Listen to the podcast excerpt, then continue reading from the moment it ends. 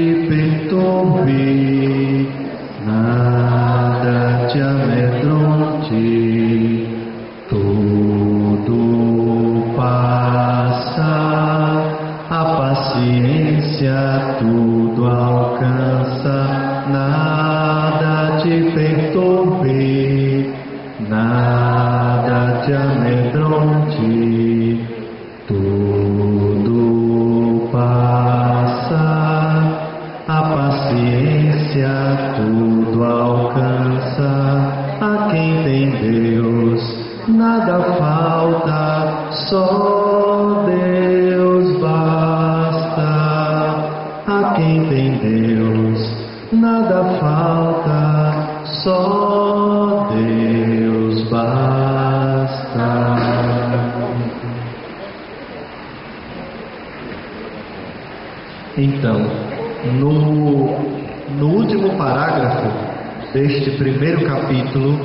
das terceiras moradas, Teresa diz o seguinte, fechando com aquela conclusão que eu disse para vocês, que Deus concederá tudo às almas humildes.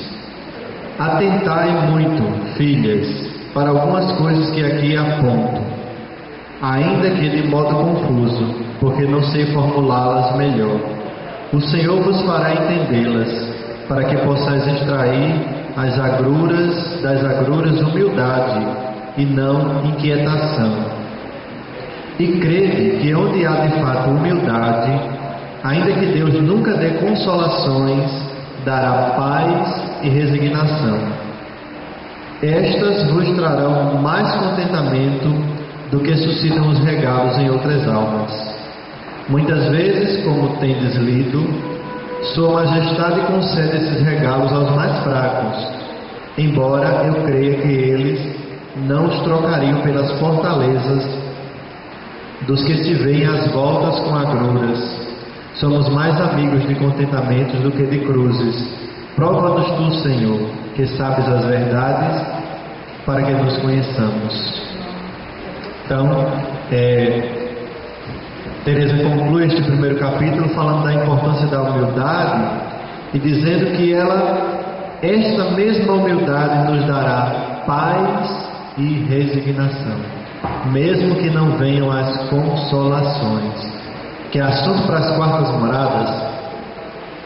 Nas quartas moradas nós vamos falar de algumas consolações que Deus concede, alguns regalos, mas aqui, ainda nas terceiras, ela vai dizer que essa humildade que nós exercitamos, ela nos trará a paz e a resignação necessárias.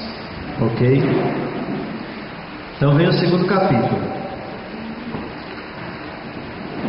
Antes deste segundo capítulo, é, as disposições bíblicas que iluminam essa prática da humildade é a do jovem rico mais uma vez o jovem rico né, tem aparecido várias vezes na nossa, na nossa abordagem, e um texto lá do Evangelho de Lucas que fala um pouco dessa disposição que nós devemos ter no serviço de Deus.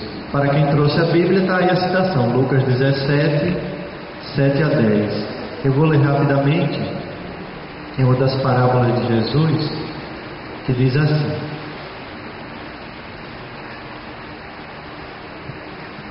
Quem de vós, tendo um servo que trabalha a terra ou guarda os animais, lhe dirá quando volta do campo, tão logo chegues, vem para a mesa? Ou ao contrário, não lhe dirá, prepara-me o jantar, singe-te e serve-me, até que eu tenha comido e bebido, depois comerás e beberás por tua vez. Acaso se sentirá obrigado para com esse servo por ter feito o que lhe fora mandado? Assim também vós, quando tiverdes cumprido todas as ordens, dizei: somos servos inúteis, fizemos apenas o que deveríamos fazer. Então, é este sentimento de humildade diante da grandeza de Deus que Teresa recomenda e que ela diz que é uma característica básica destas almas nas terceiras moradas, onde há de fato humildade ainda que Deus nunca dê consolação, dará paz e resignação. Sabem a diferença de consolação para paz e resignação? Não? Vamos tentar entender.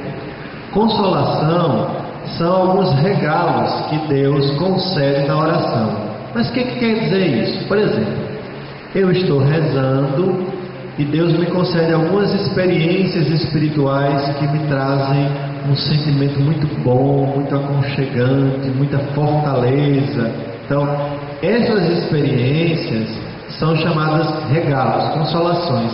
Às vezes, diz Teresa, quando a alma é muito fraca, Deus concede esses regalos nesses inícios da caminhada que é para ela não desestimular. É como você está só lutando, lutando, lutando, lutando, lutando, lutando, lutando, lutando, lutando, aí cansa. Então, concede alguns regalos para a alma não desistir do caminho. Só que ela diz que isso não é mais importante do que o exercício da humildade. E se formos humildes, se formos humildes, Deus nos concede a paz aquela mesma paz que eu já também falei nesses encontros aqui, que é a paz que Cristo deixou para os seus apóstolos, que não é a ausência de problemas, mas a certeza de que Deus, mesmo em meio a todos esses problemas, está conosco. Essa paz. E a resignação, que aqui não tem um sentido negativo, mas aquilo que não pode ser mudado, porque o que pode ser mudado a gente deve lutar para mudar, mas o que não pode ser mudado, nós aceitarmos. A aceitação, a resignação. Então, Deus dará a quem for humilde paz e resignação, mesmo se não der consolo. Ok?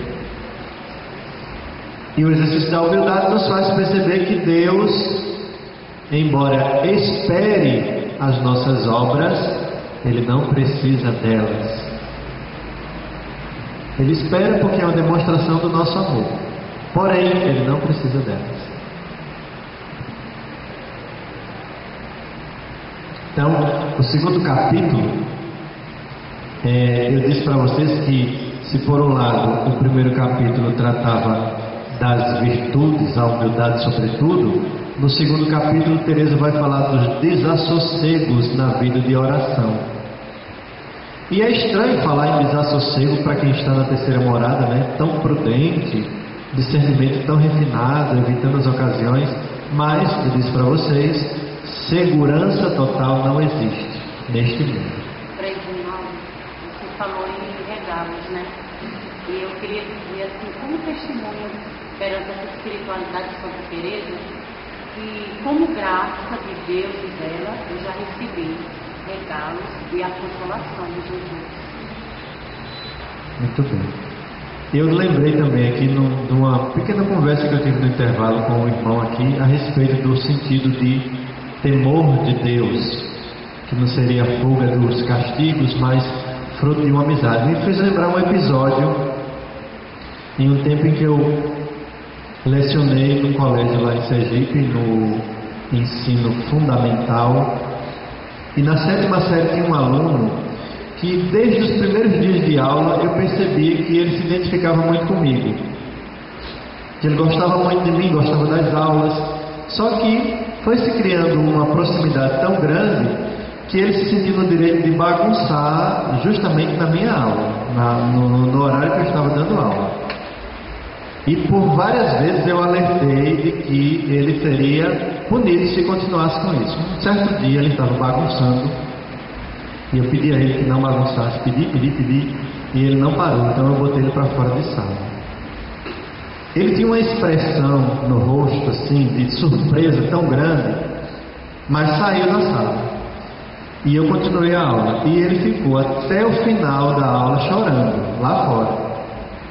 No final da aula eu fui perguntar por que, que ele tinha ficado chorando, por que, que ele não tomou juízo e, e não deixou de bagunçar a aula. E ele dizia para mim que gostava tanto de mim que sentia muita vergonha porque eu tinha botado ele para fora de sala.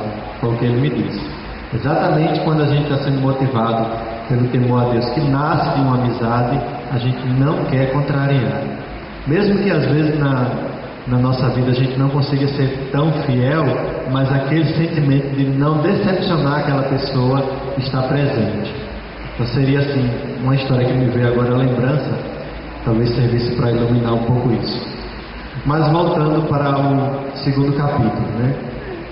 Então, prossegue no mesmo assunto e trata das securas na oração, bem como do que, em sua opinião, pode daí advir, o que vem daí.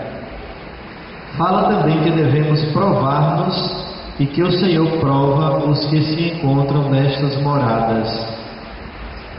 Vamos lá descobrir o que é que Teresa fala disso. Minha gente, estava tudo bom demais, mas começam os riscos. Quais são os riscos pelos quais a gente passa nessas moradas? Teresa diz que curiosamente aqueles que suportam grandes provas, lembra das grandes provas das segundas moradas, né, que eu falei? As grandes provas ficam, no entanto, angustiadas quando provadas por coisas pequenas. É como se dissesse assim: Mas meu Deus, eu suportei tanta pancada e agora vem esse sopro e esse sopro está me incomodando. E aí elas ficam angustiadas porque, de repente, é, para se tornar a coisa mais clara ainda, ela perseverou na vida de oração, embora muitas tribulações empurrassem ela para abandonar a vida de oração. De repente, depois de passar por tudo isso, ela passa por uma pequena aridez na oração e não consegue entender por que, que ela está passando por isso, já que ela chegou até esse grau de suportar tantas provações difíceis. Aí elas se angustiam com essas coisas pequenas. E o que é mais sério ainda é que Teresa disse que não adianta dar conselho a esse povo. Ó, é, dar-lhes conselhos não é remédio porque com elas há muito tratam, como elas há muito tratam de virtudes, pensam poder ensinar aos outros e sobra-lhes razão para, para se sentir como, como se sentem. Vou explicar melhor. Mas para explicar melhor, vamos ler o parágrafo, eu vou ler para vocês o parágrafo 2. A própria Teresa falando o que, que é isso. Só a primeira parte do parágrafo 2 diz assim: Enfim, não encontrei solução. Veja só, ela está dizendo que quando a pessoa está nesse estado, ela não encontrou solução. Só Deus, na sua misericórdia, e a pessoa, na sua persistência. Não encontrei solução nem encontro para consolar tais pessoas, a não ser mostrar grande sentimento de sua pena na verdade, é de dar pena vê-las sujeitas a tanta miséria. E não contradizer suas razões. Isto porque elas as ajeitam de tal modo no pensamento que julgam tudo sentir por amor de Deus, não percebendo que se trata de imperfeição, o que é outro grande engano em gente tão adiantada. Não é de espantar que o sintam, embora, a meu ver, devesse passar depressa o sentimento de coisas semelhantes. Vou explicar, talvez ainda não tenha ficado tão claro. Primeira coisa é que aqui não se trata de vaidade. A vaidade é uma característica das segundas moradas, que algo suportou as provações e o risco da vaidade. Aqui, diferentemente, é de uma pessoa que é, cultivou as virtudes, passou por grandes provações e agora não está conseguindo passar por provações pequenas. Então, como elas têm muita experiência por tudo que passaram, como ela tem, eu disse para vocês também, as faculdades agora integradas, essas faculdades começam a interiormente dar as razões pelos, pela, pelo que elas estão passando por isso. Mas o pior é que ao invés de mostrar que é uma imperfeição e que por isso elas estão passando por isso, precisa continuar crescendo no processo, essas faculdades vão mostrar que tudo isso que elas estão passando é por amor, por amor a Deus.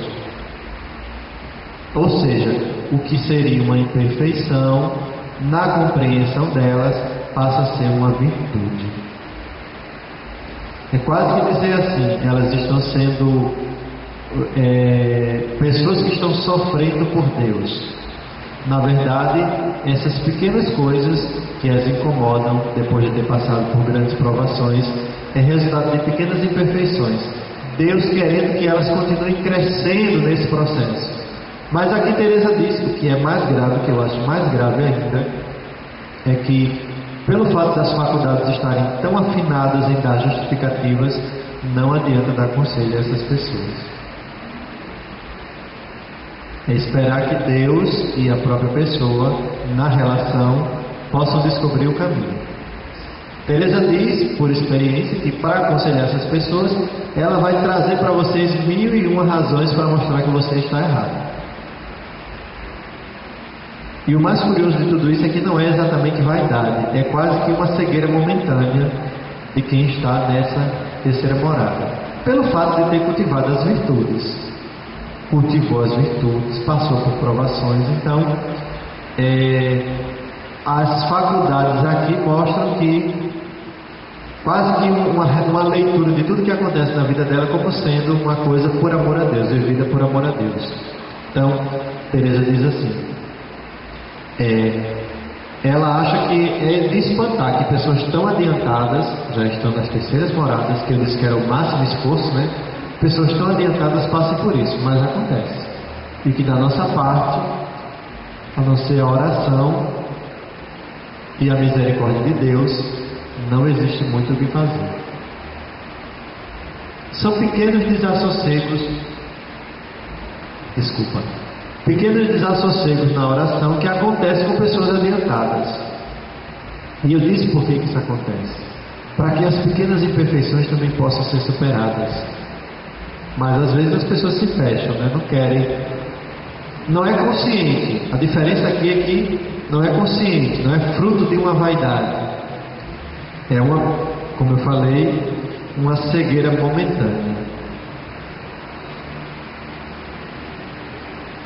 Eu até citei o parágrafo que tinha lido aqui, ó. Nem me lembrava que eu tinha escrito para que vocês poderiam ter acompanhado, né?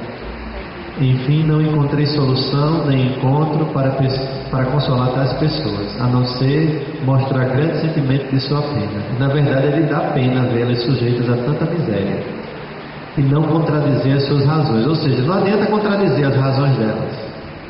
Isto porque elas ajeitam de tal modo o pensamento que julgam tudo sentir por amor a Deus, não percebendo que se trata de imperfeição, o que é outro grande engano em gente tão adiantada não é de espantar que eu sintam, embora, a meu ver, devesse passar depressa o sentimento de coisas semelhantes.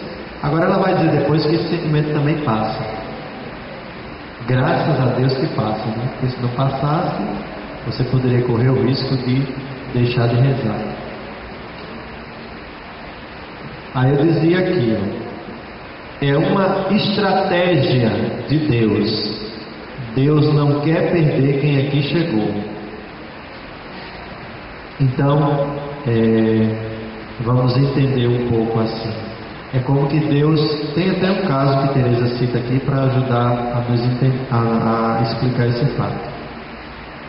Parágrafos 4 e 5, ela conta alguns exemplos para a gente entender por que, que Deus fez isso aqui. É a única possibilidade de ajudar a alma numa situação dessa.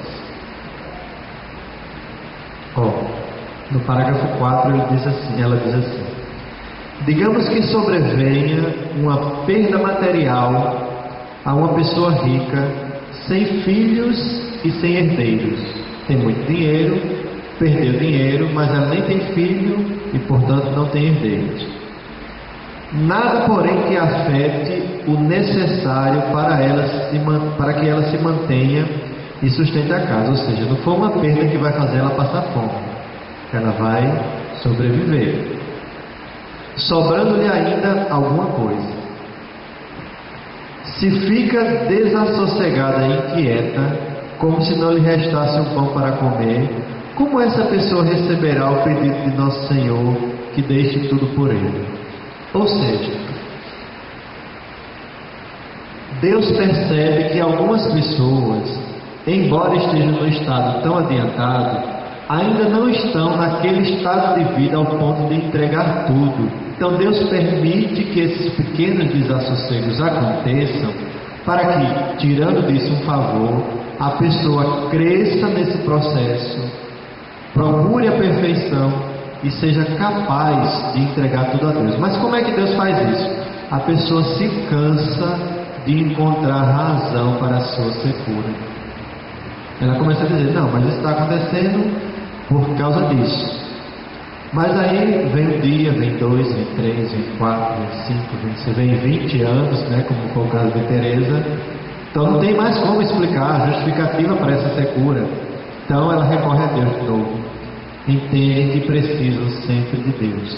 E assim Deus, por essa estratégia, Ele salva estas pessoas que estão no processo tão adiantado e que Ele não quer perder. Eu volto com a mesma resposta que dei da outra vez. Em Tereza está tudo integrado: corpo, alma e espírito. Está tudo integrado. Deus quer salvar o ser humano como um todo. Certo? Então eu falei um conselho, né? O conselho não era ir para o banheiro, não, sabe? é que. É, Frei Cláudio até riu porque eu fiz esse trocadilho sem perceber. Eu disse: se fosse para dar um conselho, aí imediatamente eu disse: eu preciso ir no banheiro e sair correndo. Então, ela recomenda não aconselhar as pessoas que estão nessa situação. Mas se fosse para aconselhar, qual seria o remédio para a situação dessas pessoas? Aí ela diz mais uma vez o que foi dito no primeiro capítulo, o exercício das virtudes, sobretudo a humildade. Aí isso tem a ver com o que está dito nos pontos seguintes: a submissão da vontade à vontade de Deus, dispor a vida em harmonia com essa vontade. Vejam só, como é possível a gente submeter a nossa vontade à vontade de Deus? Porque eu disse para vocês que nós não temos controle sobre a nossa vontade. Tem controle sobre o fazer, não sobre o sentir. Mas aí o ponto seguinte já mostra como isso é possível. O dispor a vida é o que eu vou fazer na minha vida esteja em harmonia com a vontade de Deus. E se assim eu fizer, Teresa diz, Deus vai mover a minha vontade para querer o querer de Deus. Repetindo, eu descobri, discernir a vontade de Deus, porque quem está na terceira morada tem discernimento. Então, discernir a vontade de Deus. Já sei qual é a vontade de Deus. Mas minha vontade é outra. Eu não quero fazer isso. Então eu disponho no meu fazer, a minha vida, de acordo com a vontade de Deus, e o presente que Ele faz é fazer com que a minha vontade também passe a sentir como a vontade dele. Isso. Na tradição carmelitana a gente diz que é o cultivo dos pensamentos santos. O cultivo dos pensamentos santos é colocando os pensamentos de Deus nos nossos pensamentos. E aos poucos os nossos pensamentos vão se tornando os pensamentos de Deus. Essa é a lógica. É como dizer assim: é, tudo que o que for santo toca, santifica. Então, a conclusão: o crescimento não virá por saltos. Porque quando, quando a pessoa está nessa situação, ela costuma pensar que já tem um passaporte para as últimas moradas. Energia.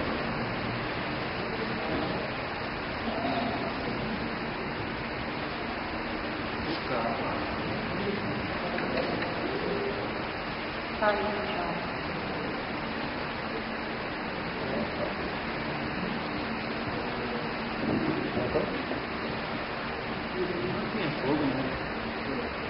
perfeito estava saindo do carro do computador. Já está carregando já? Pegou não. Pegou não? Está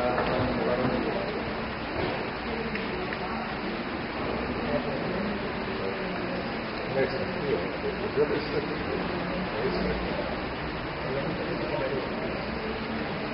Está carregando aí, velho?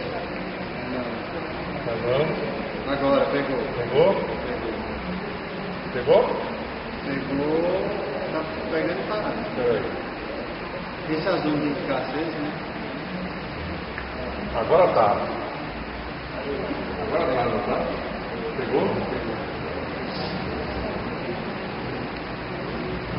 Então, é,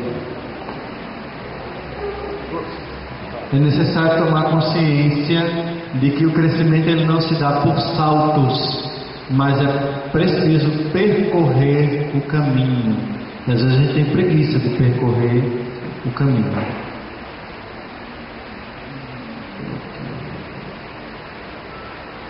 Ah, ok. Viver cada etapa do caminho só se percorre com humildade. Então Teresa diz assim, ó, quando falo em caminhar, não se trata de castigar o corpo. Refiro-me, tá vendo? Um contraponto àquela ideia de penitências. Não se trata de castigar o corpo, refiro-me a fazê-lo, o caminhar, com grande humildade. Então, a humildade, ela vai possibilitar você passar pelas terceiras moradas e entrar nas quartas. Para avançar as quartas moradas é necessário o exercício da humildade. A perfeição consiste na justiça e verdade. São palavras de Teresa. A perfeição consiste na justiça e verdade. Ou seja, reconhecer o agir de Deus. Justiça é o amor que nos torna justos na oração. Em outras palavras, é, é uma frase de São João da Cruz que dizem os especialistas que é pouco compreendida, que a gente cantou aqui, no entardecer da vida seremos julgados pelo amor. O que, que a gente entende dessa frase? Quando a gente pergunta às pessoas, as pessoas dizem assim: é porque quando eu morrer, Deus só vai perguntar se eu amei. Hoje existe uma tendência a interpretar essa frase de João da Cruz um pouquinho diferente. Deus é amor. E o que ele está querendo dizer é que quando a nossa vida acabar, nós estaremos diante do amor. É Ele que vai nos acolher. Então, é o amor de Deus que nos justifica, que nos faz justos. Então, a perfeição da humildade é buscada primeiramente neste amor de Deus. Reconhecer o agir de Deus que nos torna unidos a Ele, que é demonstração desse amor de Deus. Na verdade, a gente reconhece o nosso agir em Deus, ou seja, se vivemos com a verdade, a gente reconhece tudo o que podemos e o que não podemos quando somos munidos da graça ou quando não a temos. Então, justiça e verdade. Justiça, o amor de Deus que nos justifica, nesse contexto aqui de Teresa. E verdade, tudo que a gente pode realizar com a graça e o que a gente pode, o que a gente poderia realizar sem ela. Então, essas duas consciências da justiça e da verdade, o viver a justiça e a verdade, Teresa chama de humildade. É por isso que, para uma pessoa aqui no intervalo, eu também disse que em Teresa, humildade e verdade são a mesma coisa. Humildade e verdade são a mesma coisa. Então, aquelas posturas de isso não tem nada a ver com considerar os outros como superiores, como a gente já viu na recomendação lá dos Filipenses, que a própria Teresa recomenda aqui. Mas às vezes você já deve ter conhecimento disso, a gente assume uma postura de humildade para receber elogios, por exemplo. Digamos que eu tenha apresentado um trabalho na faculdade e apresentei o trabalho de forma muito boa, muito bem apresentado. E de repente estou conversando numa roda de amigos e digo assim: é, eu não gostei da forma como eu apresentei aquele trabalho. A gente poderia dizer, ah, ele é muito humilde, porque, embora tenha apresentado o trabalho muito bem, ele disse que não gostou da forma como apresentou.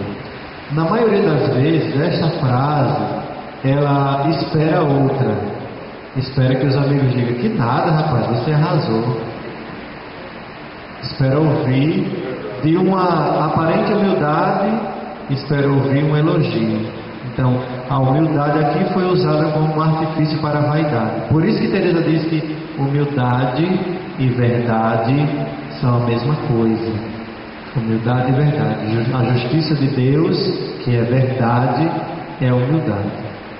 Não significa dizer que eu também vou dizer que sou mais do que sou. Pode ser que o meu discernimento seja tão pequeno que eu ache realmente que sou mais do que sou.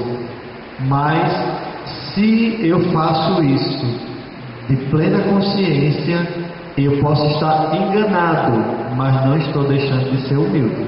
Eu estou só enganado. Por exemplo, eu posso dizer assim: não pode deixar que eu tenha condições de restaurar esse altar aqui. E realmente, sinceramente, achar que eu tenho condições. Não faltei com a humildade, porque eu realmente acredito que sou capaz de fazer isso. Mas se eu sei que não, que não posso e digo que posso, ou então se eu sei que posso e digo que não posso, aí eu estou faltando com a humildade. No pensamento de Teresa, a humildade ela se caracteriza pela verdade absoluta. Para dizer que no nosso caminho, quem já chegou nas terceiras moradas, nesse estágio tão avançado do caminho, já cultivou as virtudes, já tem uma vida de oração profunda, deve ter consciência de que avançou. É verdade, você avançou, mas jamais achar que pode fazer alguma coisa sem Deus, sem a graça de Deus. É como se é, nós não podemos, não temos como oferecer nada a Deus, tudo Ele nos dá, até a possibilidade de fazer o bem. Na dinâmica de Santa Teresinha, por exemplo, ela dizia assim: Eu me apresento diante de Deus sempre de mãos vazias. Por que, que Santa Teresinha se apresentava diante de Deus de mãos vazias? Porque Ele deu tudo. Então ela recebeu, é dom, graça, gratuito pelo amor de Deus. Então ela vai oferecer de volta a Ele o que deu a Ele. O que? Não, tudo foi Ele que deu, então não tem, a mão está vazia. Este é um exercício da humildade. No exercício da humildade, a gente recebe, percebe que recebeu alguns dons. Faz parte do discernimento nas terceiras moradas o reconhecimento sereno desses dons que Deus nos deu. Por exemplo, se o irmão aqui disser que não sabe tocar instrumento nem cantar, ele não está sendo humilde. Estou aprendendo aí.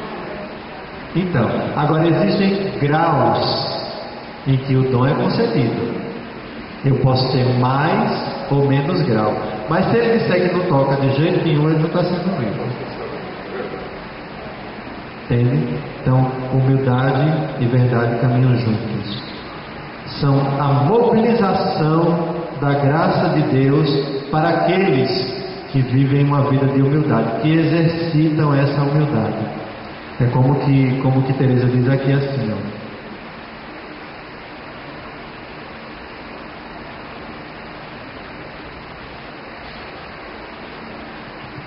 Falando aqui da prudência, ó, um exemplo.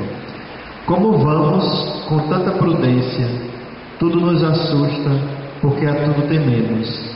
Assim não ousamos avançar, como se pudéssemos chegar a essas moradas sem percorrer o caminho pedindo a outros que o façam por nós. Ela está citando aqui um exemplo de uma virtude, uma virtude reconhecida, a prudência. A prudência, ela pode agir contra a humildade. Se de repente eu quero ser tão prudente, tão prudente que essa prudência me evita de prosseguir no caminho. É melhor ficar aqui, porque se eu seguir eu posso cair e ofender a Deus. Então, para não ofender ao Senhor, reconhecendo a minha incapacidade, eu vou ficar aqui. Isso é uma prudência, não, isso é falta de humildade, é vaidade espiritual. Arriscar-se é também uma prova de humildade. Não no sentido de se colocar nas situações de pecado, mas no sentido de avançar no caminho e ver e chegar, tentar chegar até o final do percurso. Faz parte deste processo e é um exercício da humildade. Então vocês percebem que nós começamos falando lá no início, ó, começamos falando das virtudes, do cultivo das virtudes, como o único caminho, o único meio para a gente ter, é, prosseguir nesse, nesse processo espiritual. Depois, aí falamos de todas as características de quem está nessas terceiras moradas. Aí vieram os desassossegos, mas para a gente concluir novamente com a virtude magna que é a humildade. Ela, pontilhando na nossa vida, pode produzir o desprendimento e a caridade fraterna. Lembra desses dois, né?